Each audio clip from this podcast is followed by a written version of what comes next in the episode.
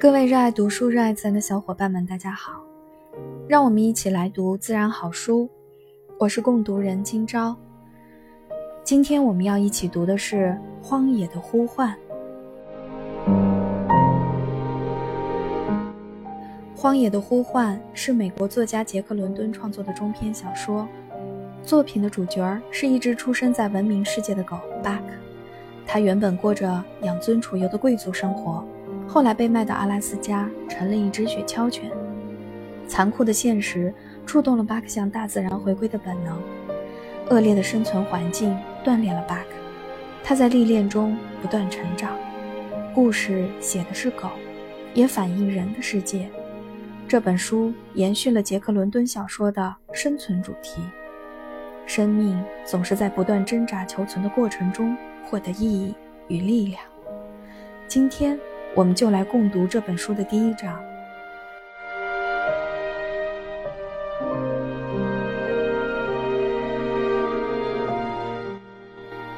第一章，走入原始。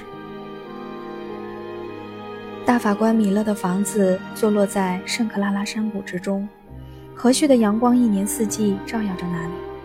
房子遮映在郁郁葱葱的绿树之间，离人们常走的道路有些远。通向那座房子的是一条用砾石铺成的车道，从树下广阔的草地上蜿蜒穿过。房子后面有一些马厩，马夫和仆人们经常在马厩旁高谈阔论。绿色的藤蔓覆盖着一排排供仆人居住的小屋，长长的葡萄藤围绕着外屋向四周生长开去。绿色的果树林、牧场和浆果地。也都是引人入胜的美景。另外，这里还有配备着抽水设施的自流井和一个用水泥砌成的游泳池。炎热的夏日里，男孩子们总是喜欢泡在游泳池里避暑。巴克就是在这座房子里出生的。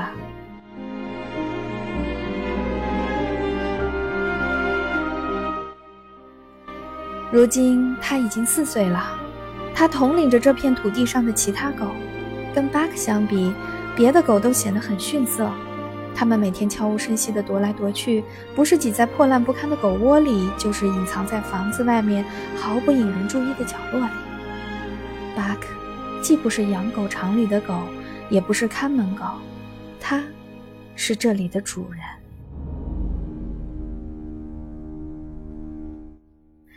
他可以跟大法官的儿子们一起游泳。一起出去打猎，他可以在日出或夕阳西下时陪同大法官的女儿们外出散步。他可以在漫漫冬夜里躺在书房中烤火。他也愿意驮着大法官的孙子们，跟他们在柔软的草坪上一起打滚。他是这里的国王，他管辖着大法官米勒领地里所有的动物，不管是天上飞的还是地上爬的。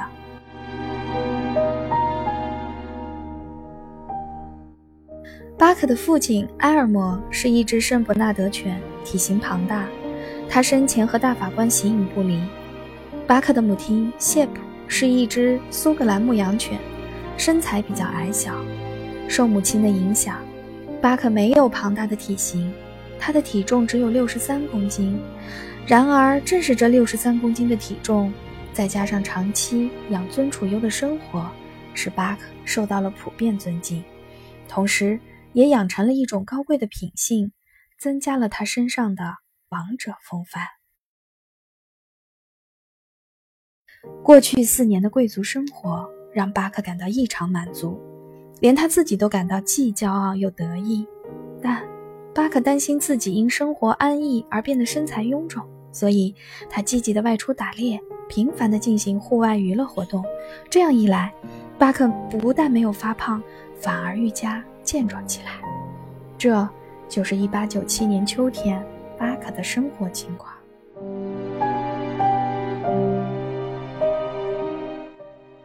巴克每天陶醉在这种生活中，他丝毫没有意识到自己的麻烦即将到来。那不只是他自己的麻烦，也是每一只身强力壮的狗即将要面对的麻烦。当时。人们在克朗代克河沿岸的河谷地区发现了金矿，再加上轮船制造业和运输业的迅速崛起，导致世界各地的淘金者都纷纷来到冰天雪地的北方。巴克不看报纸，所以根本不知道淘金这回事儿。巴克生活在从皮吉特海峡一直延伸到圣迪戈沿海地区的低洼地区，在这些区域，运输任务主要靠狗来完成。不计其数的淘金者都想得到强壮的狗来帮助自己干活。另外，狗的毛皮非常保暖，这也是狗成为抢手货的一个原因。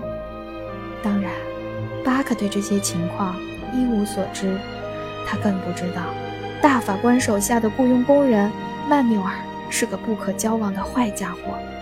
巴克的命运也因此改变了。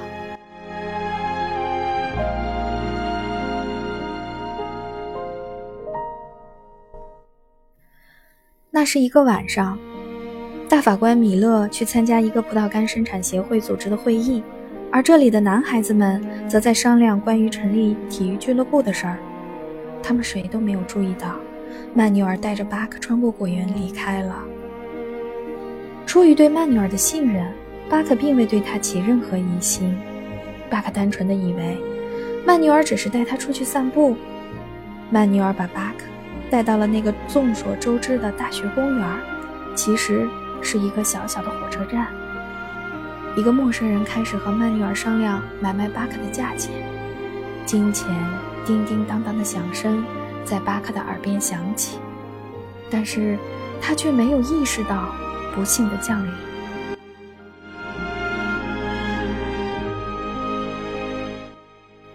你可要把它拴好了。那个陌生人粗鲁地说。于是，曼纽尔用一根结实的绳子在巴克的脖子上绕了两圈。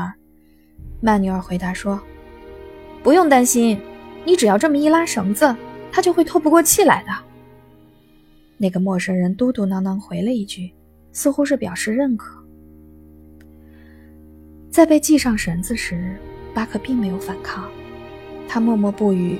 并始终保持着庄严的姿态。当然，这样的举动有着非凡的意义，因为他相信曼纽尔，相信自己认识的朋友，而且他也相信人类一定比自己聪明。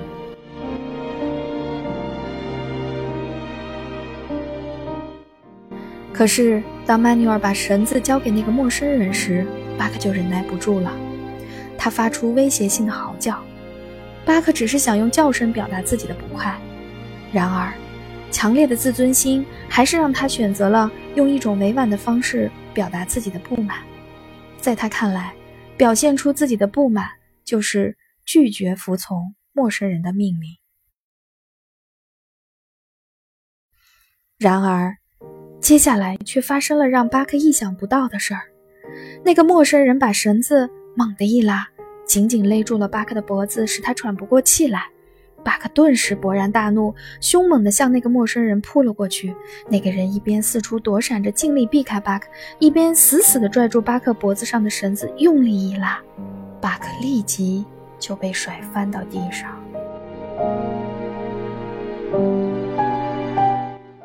巴克脖子上的绳子又一次被拉紧了，他疯狂地挣扎着。他吐着舌头，大口地喘着粗气，胸膛上下起伏着。自出生以来，巴克还从未受过如此的虐待。